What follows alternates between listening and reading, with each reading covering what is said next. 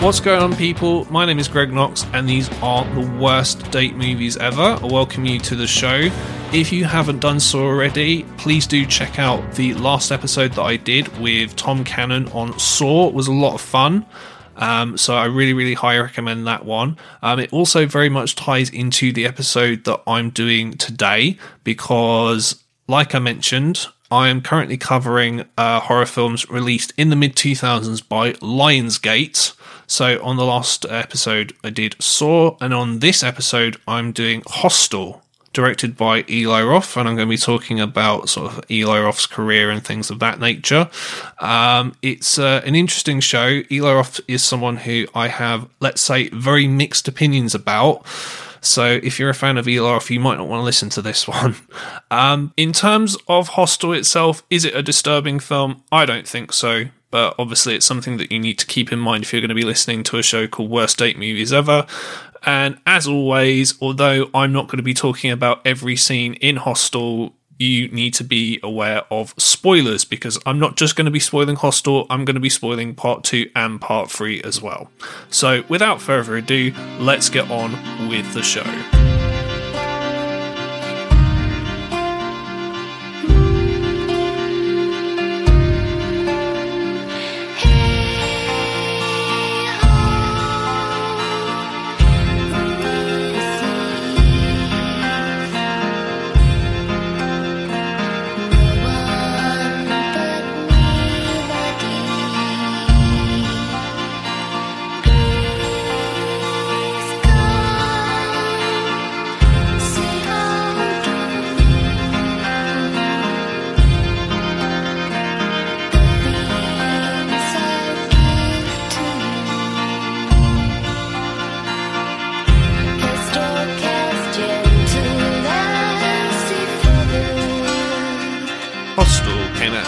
2005 and was directed by Eli Roth. Now, it's at this point that I would normally ask, who is Eli Roth?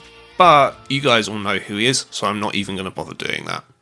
He's one of several directors, including James Wan, who I talked about in the last show, who rose to prominence in the mid 2000s to become arguably one of the most famous directors in horror at the time. Before I talk about his career, the one thing that you should know from watching or reading interviews with Eli Roth is that he's a massive horror fan. Above all else, whatever you want to say about the guy, whether you love him or you hate him, Eli Roth really loves horror movies. He has a series on AMC in America about the history of horror movies. He's a kind of guy who would go to horror movie conventions and horror festivals like Fright Fest. I mean, fuck, he even loves a lot of the same horror movies like I do, like Cannibal Holocaust. So he'd probably get on like a house on fire. However, as you know, being a massive horror fan doesn't automatically make you a good director. So is Eli Roth a good director? To a certain extent, I would say yes, he is. You don't get to where Eli Roth has got to without having a certain level of talent. But as with most things, it's not black and white, and I'm going to go into why that is on the show today. So, the first place I wanted to start is an article that I found on the internet on Collider.com by Tom Ryman from the start of this year, which is titled Why Eli Roth is a Good Director, Actually. so, nice title there, which is interesting because it doesn't actually explain why Eli Roth is a good director, actually. All Tom Ryman seems to say in the article, at best, is that he loves horror films and that he knows the tropes and that he subverts our expectations, and that's about it. So, to quote from the article, to be clear, Roth loves gore and he's damn good at shooting it. But as much as Hostel and its sequel are remembered for being intensely violent, sadistic films designed to shock audiences into being terrified, both films showcase his respect and enthusiasm for the genre and an impish habit of manipulating the tropes of said genre to subvert our expectations with some truly wild third act turns. Roth knows horror and he likes to play around with it. And he then goes into Cabin Fever and Hostel and Hostel 2 and The Green Inferno to give examples of said expectation subversion. The most egregious part of the article to me, though, is when he's talking about The Green Inferno, weirdly enough, when he's talking about the subversion here is the film's giggly, satirical, and almost slapstick tone, as if this is a good thing, which, as someone who's seen The Green Inferno a couple of times, I can tell you it's not a good thing at all. So, like a lot of critical discourse, shall we say, about Roth, no one actually really explains why he's meant to be a good filmmaker. It just seems to be, well, he's a fan, and his films have social commentary, which aren't exactly the most convincing arguments in the world. My favourite Eli Roth film, and the only one that I'd say I'd watch again, is Cabin Fever, which was his first film, it came out in 2002. Cabin Fever is very typical for a first film, in that it's very raggedy, it's very rough around the edges, and it wears its influences on its sleeve, so to speak. So it pays homage to The Evil Dead because it's a cabin in the woods film. It uses music from Last House on the Left on the soundtrack, and the ending is taken straight from Night of the Living Dead. He's also mentioned that it's heavily influenced by The Thing, but it's a bit less obvious there. But there are things in Cabin Fever that have not appeared in any of Roth's other films that I thought were quite interesting. So, for example, one of the things that we know about Eli Roth, if you go on Wikipedia, is that very early in his career, he worked with David Lynch on his website. And it's interesting that in Cabin Fever, there are a lot of what I would call Lynchian elements, like, for example, the very weird side characters like the cop, or the shopkeeper, or his weird son who likes pancakes, who stand out even in their small amount of screen time. I also like the score by Nathan Barr. It's ethereal and it's interesting. Definitely the best score in any of his films, I would say. Um, there are also surreal moments, which again don't happen in any of Roth's other films. And as a fan of surrealism, I appreciate those. Where the problems start, though, are with things that do appear in most of Roth's other films. So Eli Roth's films are goofy, particularly in places where they shouldn't be goofy. Near the start of Cabin Fever, for example, there's a moment where we're getting to know the five main characters, and one of them says, and I quote, that he's going to shoot squirrels because they're gay. Yeah, I know, right? Or the pancake scene, which loads of people who haven't seen Cabin Fever know because it was famous on YouTube for a while and is very out of place in the point in the film that it comes up. Other issues that come up again in Roth films are use of slurs in dialogue that you wouldn't be able to get away with today, not just gay squirrels, but a character right at the start of the film uses the N word. Now, that pays off at the end of the film in a very entertaining way, if I do say so myself, but it doesn't exactly endear off to people, especially given his reputation as horror's resident frat boy, which comes from how he writes his characters. And this is the biggest complaint against all of Eli Roth's films, including this one, because the main characters in Cabin Fever, to me, are really, really not likable. I don't know if it's because I'm the wrong audience or if it's I'm too old or I've seen too many horror movies or if this is just an American thing that I don't get. But yeah, these characters are just not likable in slightest to me. Even the character at the start of the film we think we're meant to like, Paul, turns out to be a horrible person by the end of the film, although Tom Ryman would probably just say this is subverting our expectations. I say it's stupid. What I would say though, all these criticisms aside, is the film is at least fun. And like I said, I would definitely watch it again if you asked me to. Cabin Fever was made for only $1.5 million, that's less than Saw by the way, and was picked up by Lionsgate, and wouldn't you know it, it turned out to be their highest grossing film of 2003. Also grabbed the attention of Mr. Quentin Tarantino, who raved about the film, and he met Eli Roth and he quickly became friends with him because you know what, they love exploitation films. One of my favourite stories from interviews with Eli Roth uh, in the time between Cabin Fever and Hostel is that he had an idea for a film based on a time murder vacation website he came across on the dark web, and he was brainstorming ideas for this while swimming in Tarantino's pool, which is uh, a hilarious mental image to me for some reason. And that film ended up obviously being Hostel. But before I talk about Hostel, I have to talk about torture porn.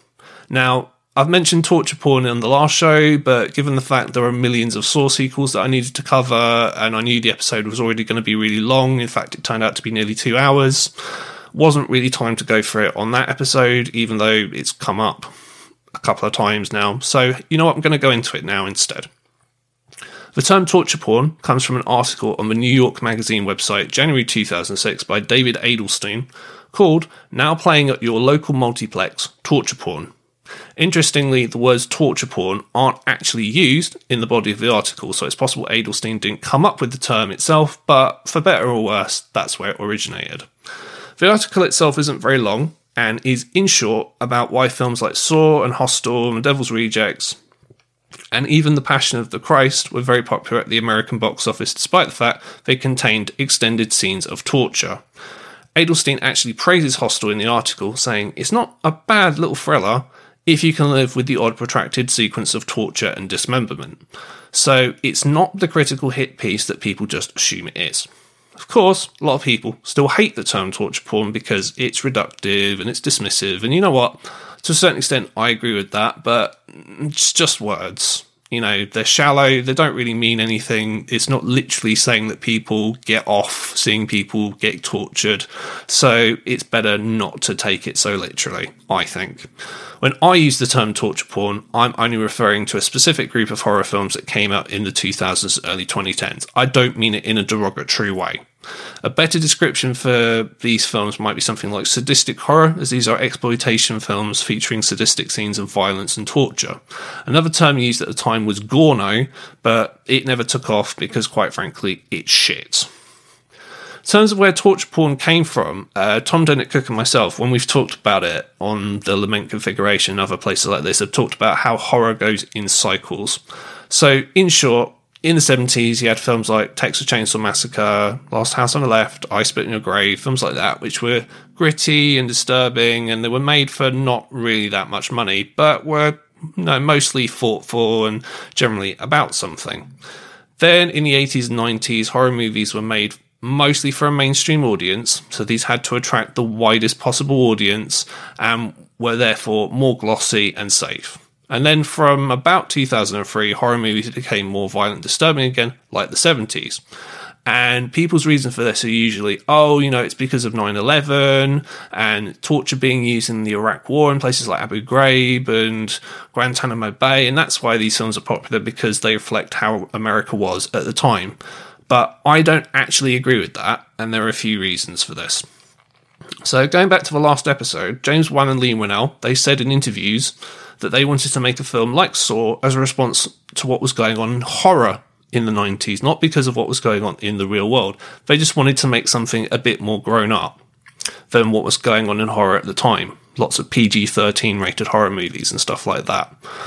Also, outside of the US, there are a lot of films before 2003 that were very influential. So, films like Audition and Ichi the Killer by Takashi Miike, I Stand Alone and Irreversible by Gaspar Noé, and even Funny Games by Michael Haneke that were doing disturbing content in a different way that horror aficionados, like Eli Roth, would have seen at festivals. I mean, Roth even put Miike in Hostel as a cameo, which should tell you everything that you need to know. Finally, if we take the starting point for torture porn as 2003, though we'd already had Cabin Fever and House of a Thousand Corpses by Rob Zombie, the film that really started the boom was, and I may have mentioned this once or twice so far this series, the Texas Chainsaw Massacre remake, which debuted at number one in the US box office, in my opinion, purely based on the reputation of the original. Then next year we had Saw, which, as me and Tom Cannon discussed, didn't have a lot of torture in it. It's a mystery film, but was sold as a film where someone had to cut their foot off to survive. It made fuckloads of money and became a huge franchise. See previous episode for more details. Then next year we had Hostel, which also debuted at number one in the US box office. So in three years we've got three films, heavy themes of torture and violence that make lots of money. So guess what happens? Lots of torture porn films come out. Few of them are good, all the good films are made outside of America, incidentally, but mostly they're pieces of shit like Captivity or Turistas or Seed by Uwe Boll. Some of these were remakes like The Hills Have Eyes. Check out the episode I did with Tom Dennett Cook if you haven't already. Last House on the Left and I Spit on Your Grave, both of which I don't like. Speaking of films I don't like, I believe that Saw 3 was heavily influenced by Hostel, not in its style or anything like that, but in how much torture was shown on screen. I mentioned in the last show how mean spirited I thought Saw 3 was, and that's down to the way that people were tortured and they couldn't escape the traps. So you'd have these prolonged scenes of people in agony before they just died. And that comes from horror fans seeing Hostel, wanting the traps in Saw to be more like that. So I think the producers of Saw caved into fan expectations and changed the trap scenes. Over time, the Saw films made less and less money, and once they stopped, and you replace them with films like Human Centipede, which is the second ever episode I did, by the way, and a Serbian film, there wasn't really anywhere else that you could take torture porn. The last year where several torture porn films were released was 2012, when you had films like Would You Rather, The Collection, and The Seasoning House. As with anything, taste and society changed, and torture porn is now a relic of the past, barring the odd straight to VOD film or something from a big franchise like Spiral. So, as I mentioned, Hostel was the third film after Saw and the Texas Chainsaw Massacre remake that led to the rise of torture porn. So it makes sense to talk about it right now because, fuck, I mean, that's why you're all here, right? The story of Hostel is pretty simple. You've got two American college students, Paxton, who's played by Jay Hernandez, and Josh, who's played by Derek Richardson. They're backpacking across Europe along with an Icelandic guy called Ollie, who's played by Eyþór Gudjohnsen. They're in the Netherlands. They go to a nightclub, which Josh manages to get them kicked out of because America. Then they go to a brothel, and Paxton and Ollie have sex, but Josh does not. They go back to the hostel they're staying in Amsterdam to go to bed, but they're locked out because they're past their curfew. They make lots of noise because, again, America, they manage to really annoy their neighbours. So they manage to basically they end up in the apartment of a guy called Alex, who convinces them that instead of going to Barcelona like they're supposed to, they should visit a hostel in Slovakia because it's full of beautiful single women who will sleep with any tourist who comes there because all the men are dead from the war.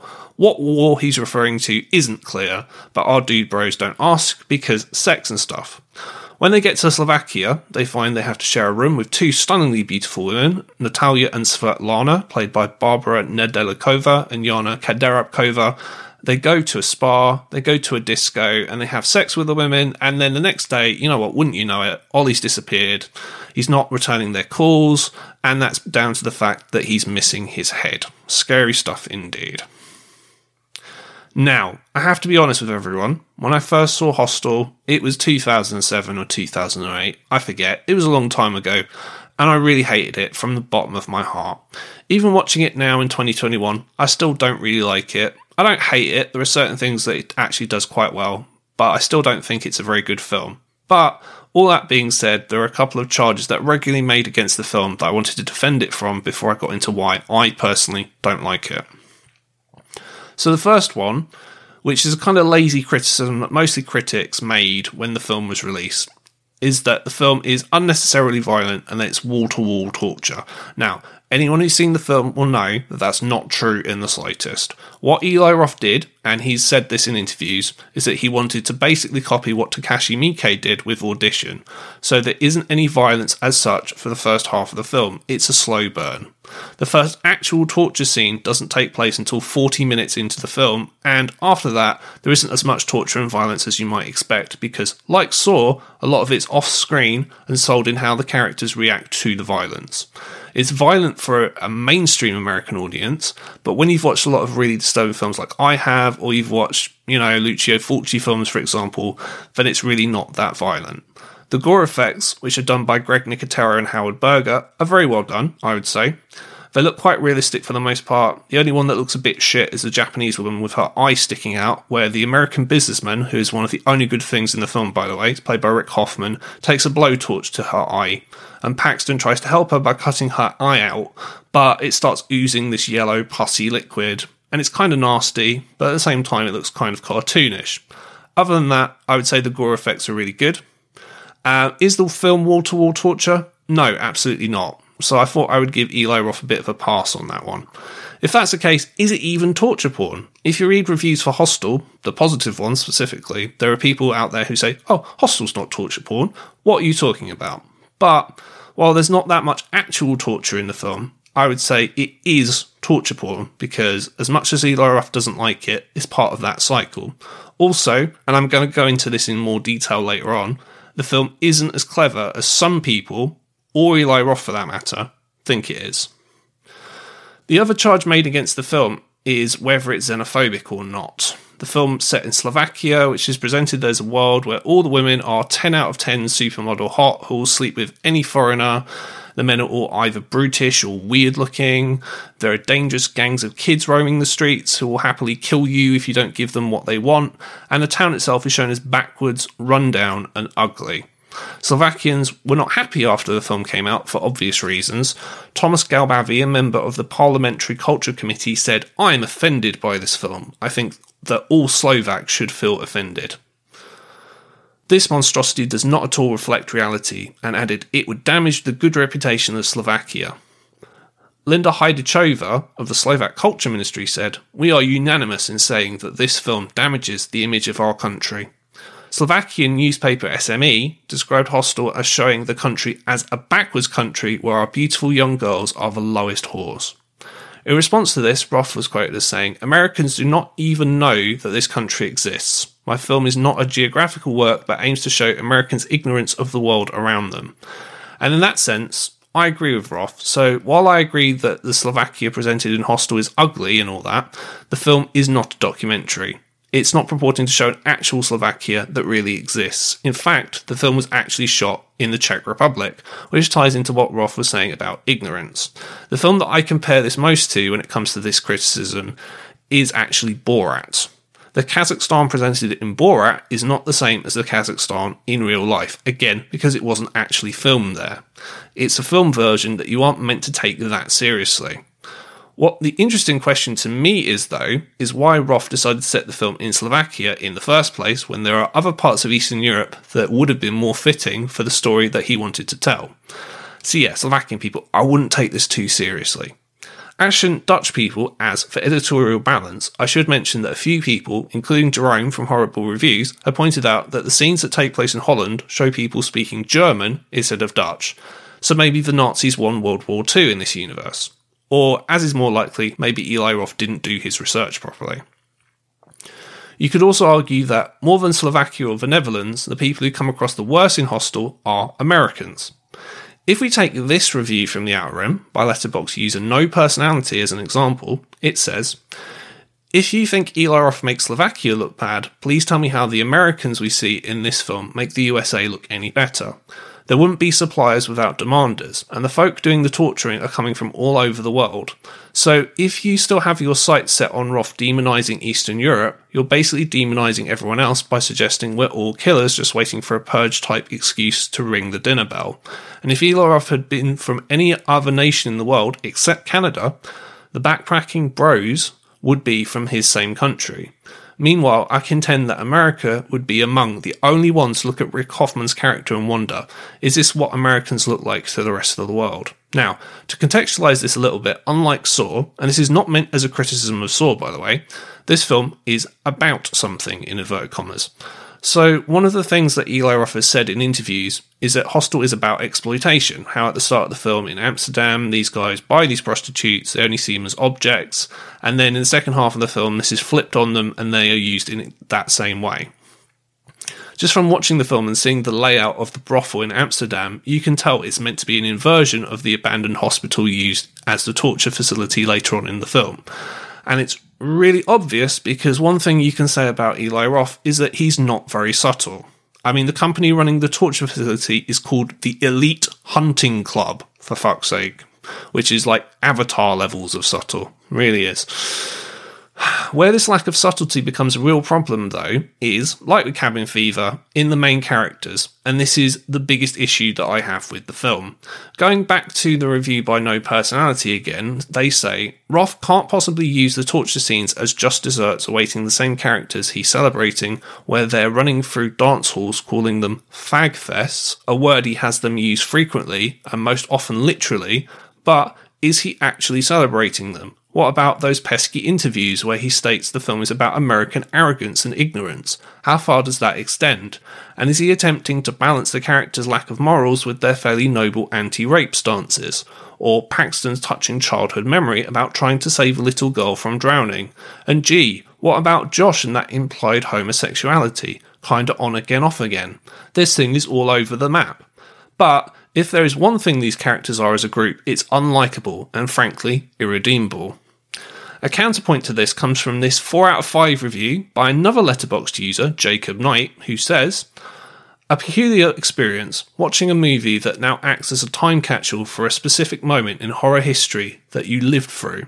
This is still grisly as hell and rides its ingenious central concept all the way across the finishing line, presenting us with two ugly Americans and their goofball Euro companion, who Roth undoubtedly still adores, Hostel is the best artistic proof of horror fans' long standing criticism that he's the genre's frat boy, as he clearly wants us to empathise with these crass, homophobic, xenophobic, misogynistic closet cases. Coding Josh as gay is as deliberate a choice as any made in the film, and even goes as far as to cast himself in a cameo as a fellow bong gripping Amsterdam headshot tourist.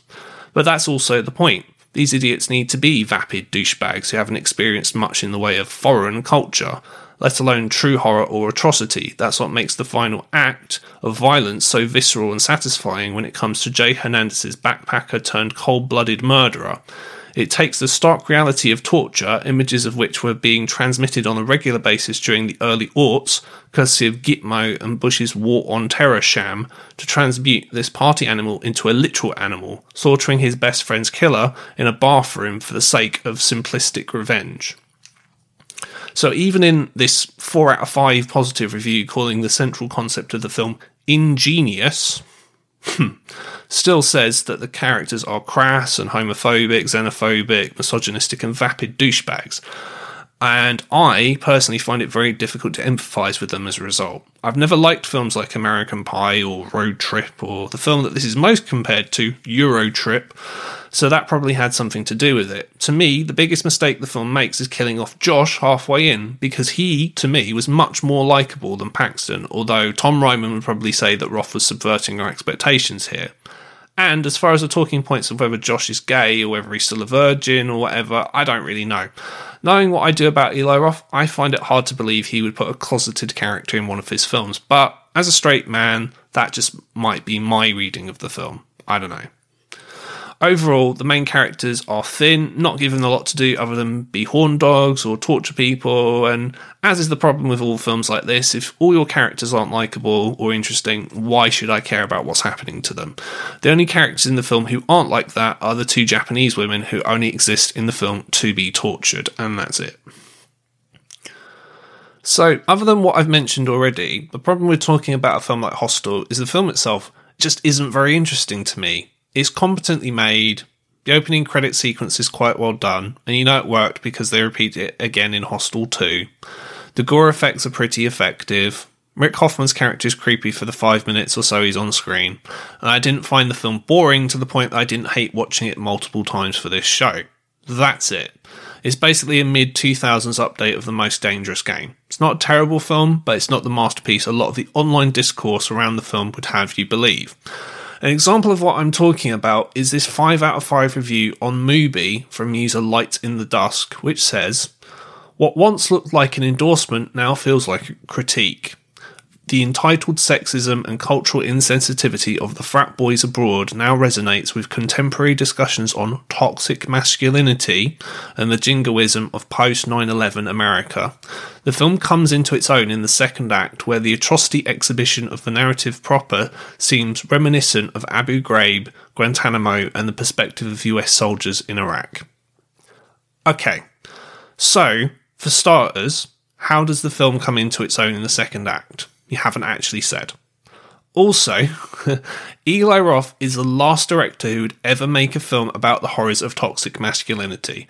Just read up on some of what's written about him on Twitter. But the main problem I have with this is that there's no discussion of the film itself other than, well, it's about something, therefore it's great. Let me tell you something just because a film has a message, or it's an allegory, or it's got social commentary in it, doesn't automatically make it a good film. If that was the case, everyone wouldn't say Crash was one of the worst Best Picture Oscar winners of all time.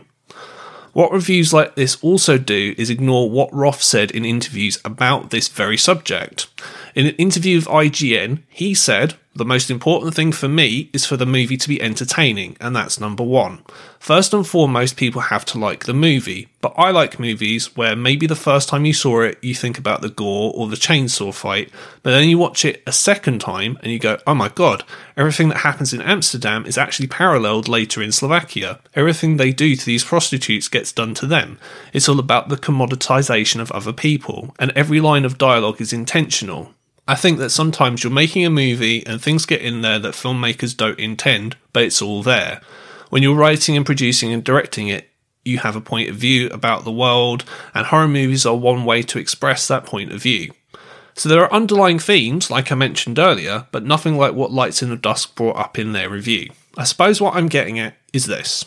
Of all the directors in the world who make horror films, I'm supposed to believe Eli Roth is this great social commentator, the guy who puts stupid characters in all his films, the guy who made The Green Inferno and Knock Knock, the guy who put the most annoying plot contrivance I've ever seen in any film, where Paxton has escaped from a torture facility, he's driving through town, and Natalia Svetlana and Alex happen to be stood in the middle of the road all at the same time so that he can run them over. This motherfucker. I think I'll stick with George Romero and Wes Craven. Thank you very much. But now that I've got that off my chest, the only question that's left is Hostel, how bad is it? Now, on the last show, myself and Tom Cannon said that Saw was a good date movie because it isn't really that violent and it's a fun mystery movie with a great twist that you could get into. Hostel is more violent than Saw, I would say, there are more torture scenes and they're more central to the plot, but as I said earlier, it's not as violent as its reputation suggests. Yes, there are some icky bits, particularly the part with the eye, but this is down to the strength of the gore effects, not because of the film itself, which honestly is not scary or disturbing at all. Like all of Eli Roth's films, it's goofy and not meant to be taken seriously. Mark Kermode described it in his Radio 5 review as a popcorn and vomit movie, which I think is very appropriate really, this is the kind of horror film you could probably watch on a date and get away with it. I mean, you'd have to be careful, but you could still get away with it, like I said. So while I wouldn't say it's a good date movie, it's not a bad date movie. And I wouldn't say it was any worse than that. So yeah, if you want to watch this on a date, feel free, you'll probably be okay. If you wanted to watch something similar to this that's actually disturbing, I recommend watching Audition because that's what Eli Roth did when he tried to make this, and you'll see how he failed. Finally, I thought this review by Letterboxd user Thomas was a good way to summarise my thoughts as he shared a lot of opinions that I had about the film. He gave the film one and a half stars out of five, saying, I don't get the appeal of this film. The main characters are insufferable assholes of the highest calibre, and I don't give a fuck about them. The acting is subpar, and the technical aspects are unremarkable as well, except for some really good gore effects. The worst thing is that the first half is full of dialogue situations and offensive stereotypes that would even be too dumb and cringy for the later direct to DVD American Pie films. It's hard to say who should be more offended by the presented cliches, Europeans or Americans. I've read in some reviews that the film is meant as a satire on Americans' fears and prejudices concerning everything foreign. Personally, I didn't get any satirical vibes from the film, but I think this is the only interpretation that makes the movie somewhat bearable. In the second half, there are some cool, memorable, and positively disgusting gore scenes that should make fans of the genre happy, but there are too few of them, and they're not great enough to save the film. Based on the film's reputation, I expected something like the first Saw film, which I like very much. What I got felt more like a mixture of the later Saw films and an even worse EuroTrip. Hostel is neither scary nor entertaining. Based on this film, I would say that I enjoy Eli Roth more as a Nazi killing bear Jew than as a director being friends with Tarantino doesn't make you Tarantino. Despite this, Hostel made so much money that in 2007, Eli Roth made Hostel Part 2. This one has a bit of a weird narrative in that there are two stories going on. So instead of it being three guys, it's three girls. And while they're not as obnoxious and annoying as the guys from the first film, they're still really dumb. And you also have Roger Bart, who I've seen in Excision, which is a really fun film. Check out my review for Lucy Goes to Hollywood for that one. And him and his friend are having some kind of midlife crisis, so his friend convinces him to join the Elite Hunting Club because, I don't know, it's something that makes you a real man and killing people is the only thing that gives you pleasure or something. You know, I don't know. I'm not rich, guys, so I don't know. I don't get it. Maybe that's true. Who knows? For the first hour of the film, it seems like he's very unsure. He's not really that keen on the idea, but it seems like he's being forced into it by his friend. His friend seems to be reeling into it. You know, he's having a grand old time. Maybe he's overcompensating a little bit, but he seems to be into the idea. And then all of a sudden, when he actually has to kill one of the girls, he's like, yeah, no, I'm not really into this now. And then he suddenly changes his mind and tries to leave. And then Roger Bart is suddenly really into the idea. It's a bit of a 180 degree character change there, not gonna lie, a bit fucking stupid. But Tom Ryman would say Eli Roth was subverting our expectations here. So, you know, whatever. To be honest, guys, I found this film really boring. I was just not thrilled by this whatsoever. Like, whatever you want to say about the first film, at least it had a certain energy to it. This film has no energy to it. It just feels very kind of laboured. Like, the story's really going through the motions. Um, the first five minutes are just Paxton coming back and he dies to tie up that loose end. And then, yeah, it's all just very laboured for about 30 minutes because we know where this story's going because we've seen it already you know and that's the problem with doing a sequel is you know you've always going to have those expectations so you've got these three girls they're in italy they're doing a life modelling class where the teacher's edwige fenech for some reason and then they somehow get convinced by this model axel to go to slovakia. Now we obviously know why that is but these american girls are like oh fuck it let's just go to slovakia. Yeah why not? And although the film isn't as problematic as the first one in terms of how it depicts the locals, Slovakia itself actually looks really nice this time. Um, you've still got the same issues with all the local characters either being brutish or goofy looking men, supermodel women, or the gang of children, only this time with this lovely backdrop. There are only two things that I liked about the film. So the film stars Heather Matarazzo, who I remember from Welcome to the Dollhouse and being really, really good in it. I've no idea what she's doing in this film. Uh, her character is very, very stupid. She doesn't want to be there, but she goes off with the first guy who gives her any kind of attention, and she ends up being the first of the girls to get captured and dies halfway through the film. And she dies in the only interesting death in the entire film. I think literally Eli Roth only wanted to make this film for this one set piece where, as you can kind of see sort of in the poster for the film, she gets hung upside down, totally naked, of course, with this bath contraption underneath her, and this random naked woman appears and starts cutting her. And then Heather Matarazzo just starts bleeding all over this woman, Elizabeth Bathory style. And yeah, that scene was really good for what it was. Um, I thought it was the only scene in the film that had any atmosphere to it or any kind of edge. And the only other interesting scene in the film literally happens straight afterwards, where the main characters at a spa being seduced by Axel, and then all of a sudden, the rest of the people at the spa they just have randomly disappeared, and it becomes very eerily quiet because there's no one there. And I thought that worked quite well as well. Other than that, the only fun I had was when Ruggero Deodato randomly turned up in a cameo eating a man's leg, as you do. That was fun. So there are two scenes in the middle that I thought worked quite well and had a bit of atmosphere. And Ruggero Deodato eating a man's leg. That's it. They're the only things that I liked in the film. The rest of it was boring and a bit tedious.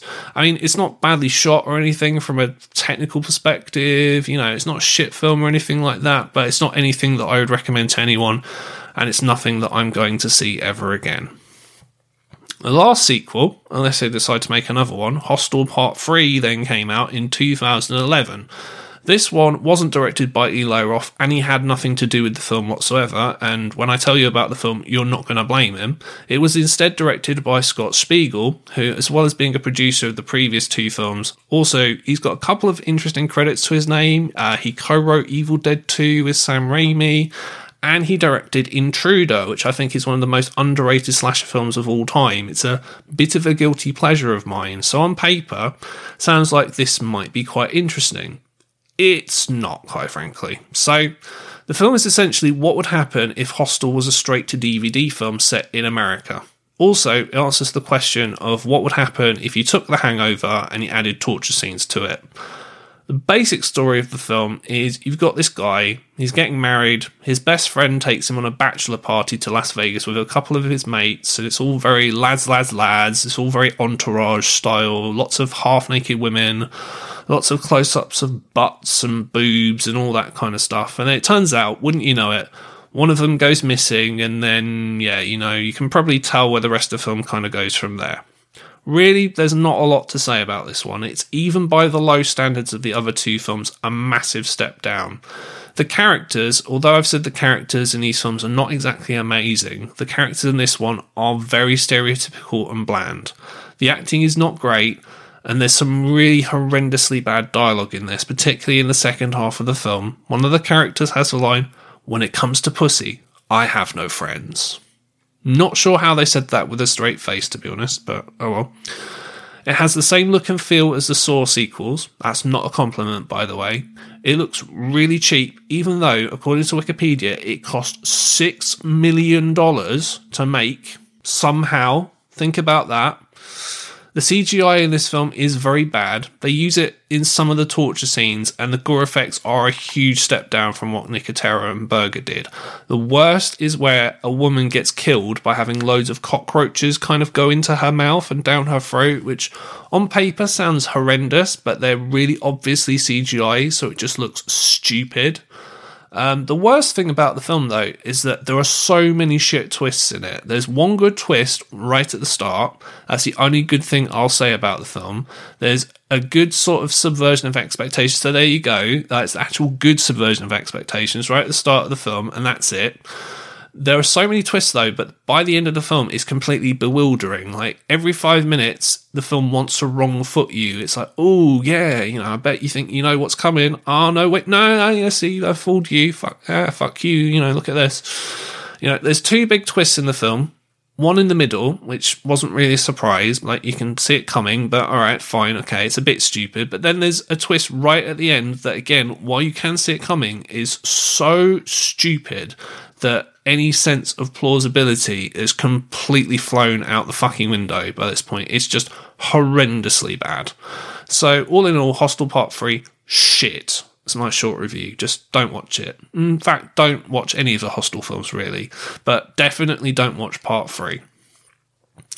In terms of the rest of Eli Roth's career, because, like I said, nothing to do with Hostel Part 3, um, in 2007, as well as releasing Hostel Part 2, he made a trailer for Thanksgiving as part of Grindhouse, the Quentin Tarantino Robert Rodriguez film, which, to be honest, might be the best thing that Eli Roth ever did, even though it's a trailer. It's a lot of fun. So if you haven't seen it already, it's quite easy to find. So yeah, I recommend that one. He appeared in Death Proof, uh, and then a couple of years later, he made his most well known acting appearance in Quentin Tarantino's Inglourious Basterds as Sergeant Donnie Donowitz, the Bear Jew. After that, and possibly because Hostel Part 2 didn't make as much money as expected, which was blamed on piracy and the fact it was released in summer. Who releases a film like Hostel in the summer? Come on now, doesn't make any sense. It was six years before he directed another film, which was The Green Inferno. Now, as I mentioned right near the start of the show, Roth was a huge fan of Cannibal Holocaust, as am I. And he wanted to make a film that was in the style of films like Cannibal Holocaust and Cannibal Ferox and all those Italian cannibal films. So you'd think a film like that I'm going to absolutely love. Well, I actually really, really don't like The Green Inferno a lot of people have issues with the Green Inferno for reasons like they think it's misogynistic or it's racist or it's got more of Roth's unsubtle sort of social commentary on social justice warriors and things of that nature. But the problem I have with the Green Inferno is that it's really stupid. Like, it's unbelievably stupid and sophomoric and you know, once the main characters have been captured by cannibals, you've got a character shitting themselves, you've got a character masturbating, you've got a character who's got weed, and the cannibals they cook it in a giant oven, and the cannibals all seem to get high from the smoke somehow. I'm not sure how that works, and yeah, it's just it's just unbelievably stupid. It's a stupid film. Uh, I mean, I may do an episode on the Green Inferno one day, but in short, I'm definitely not a fan. Let's put it that way. And then after that, 2015, he made Knock Knock, which is a remake of a film from the 70s called Death Game, starring Keanu Reeves, Ana de Armas, and his wife, Lorenza Izzo, who's also in The Green Inferno. And like that film, it's really bad. Keanu Reeves at points gives a really embarrassingly bad performance. He goes full blown Nicolas Cage style overacting at points in the film, but he's not Nicolas Cage, he's Keanu Reeves. He's a really likable guy, so I don't know why he was doing that in this film. Also, the two female characters are just annoying, and I don't really see what the point of the film was. I'm just confused. I have no idea why Eli Roth decided to make this film of all films. It's just horrible. I don't know whether this or Green Inferno are his worst film, but it's it's neck and neck, guys. It really is. So at this point, it's the middle of the 2010s. The man's made two really bad films. After that, guess what? He makes another bad film. So in 2018, he directed the remake of Death Wish, which is interesting because he was essentially a director for hire at this point, which kind of shows you how far his stock had fallen if this is the best that he could do.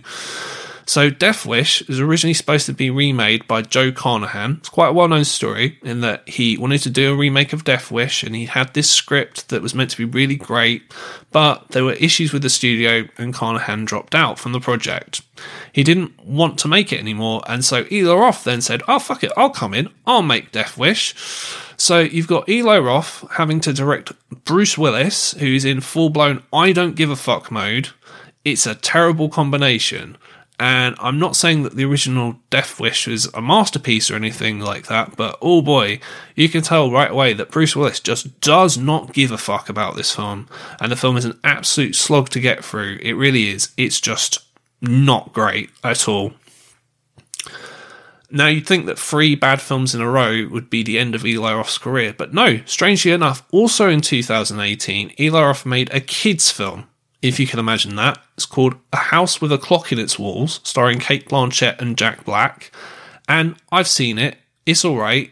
It's kind of a poor man's Harry Potter. I find it quite meh, to be honest. Uh, these types of films, they're not aimed at me. So I'm not the target audience, so maybe my opinion isn't really relevant. But anyway, this film made a lot of money. It was number one in the US box office the week it came out. Um, so somehow, even though he's not made a film that's made any money or had any kind of critical acclaim since 2005, 2007, if you count in Hostel Part 2 as a success, he's managed to succeed. So hey, you know what? Well done, Eli. And the next film that he's set to direct is Borderlands, which I understand is based on a popular video game. I don't play video games, so it means nothing to me, but it seems to mean a lot to other people, and they all seem very excited about it. So, you know what? That could make money as well. So, you never know. James Wan might not be the only successful horror director from the 2000s after all. Eli Roth, you know what? He might be the one to have the last laugh. And so that's my discussion of Hostel and Eli Roth. Um, I hope you guys have enjoyed the show. It was, uh, yeah, a lot of fun to do. Um, if you haven't listened to any of the uh, previous shows in the series, or indeed any of the shows before this series, you know, hey, give them a listen. Um, all the shows in this series they're all tied together. So the last show I talked about Saw. This show is about Hostel, and then on the next show we're going to be talking about the third big Lionsgate horror film from the mid 2000s by Rob Zombie. It's The Devil's Rejects. So, yeah, check me out in a week's time where I'm going to be bringing you my review of that one. And uh, yeah, I hope to see all you guys then. Thank you for listening. If you want to follow me on social media, you can at Worst 8 Movies Ever. And don't forget to click subscribe wherever you're listening to this right now to never miss another episode of Worst 8 Movies Ever.